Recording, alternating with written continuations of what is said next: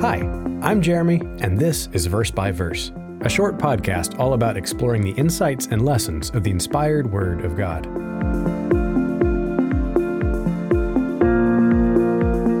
King David wrote quite a few songs, or psalms, that are recorded for us in the Bible.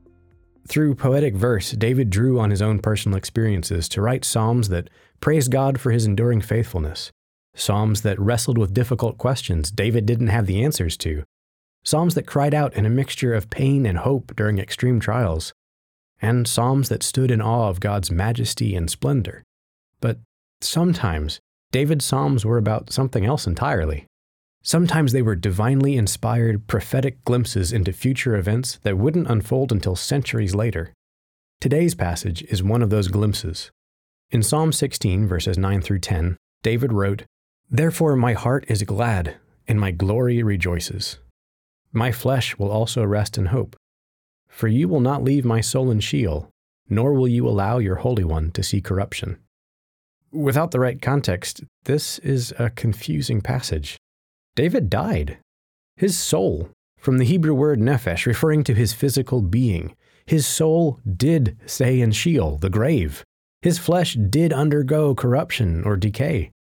David died, and he is still dead. That's how this physical existence has ended for every human being who has ever lived. Well, all except one. Around a thousand years later, on the Feast of Pentecost, AD 31, the Apostle Peter stood up and explained David's cryptic words to a crowd that had gathered to worship God. In Acts chapter 2, he quoted the psalm and then explained, Men and brethren, let me speak freely to you of the patriarch David, that he is both dead and buried, and his tomb is with us to this day. David wasn't writing about himself. Peter drove home the point in verse 34 David did not ascend into the heavens. The ancient king was dead and decayed, in Sheol and corrupted. But Jesus Christ was not. The Son of God had been crucified. His soul had gone to Sheol, but he didn't stay in the grave.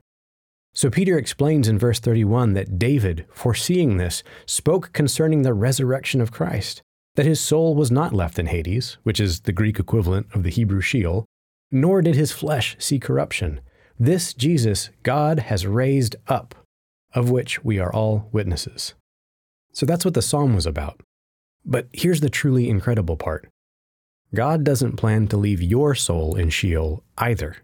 Toward the end of the book of Revelation, Revelation 20, verse 13, we're told that one day death and Hades, Sheol, the grave, will deliver up their dead to stand before God. That incredible moment in God's plan is possible entirely because Jesus Christ was willing to come to this earth as a human being and die in the first place. That is the moment that David was inspired to prophesy about in his psalm, and it's the moment that offers incredible hope to the entire human race, even to those who lived and died without ever knowing Jesus Christ. If you want to know more about that future day, we have some helpful articles linked in the show notes below.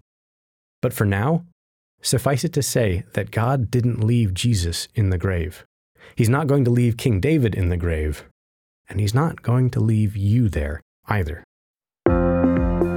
Verse by Verse is a companion podcast to the Daily Bible Verse blog, which you can find on the Life, Hope, and Truth Learning Center. Check out the show notes for more.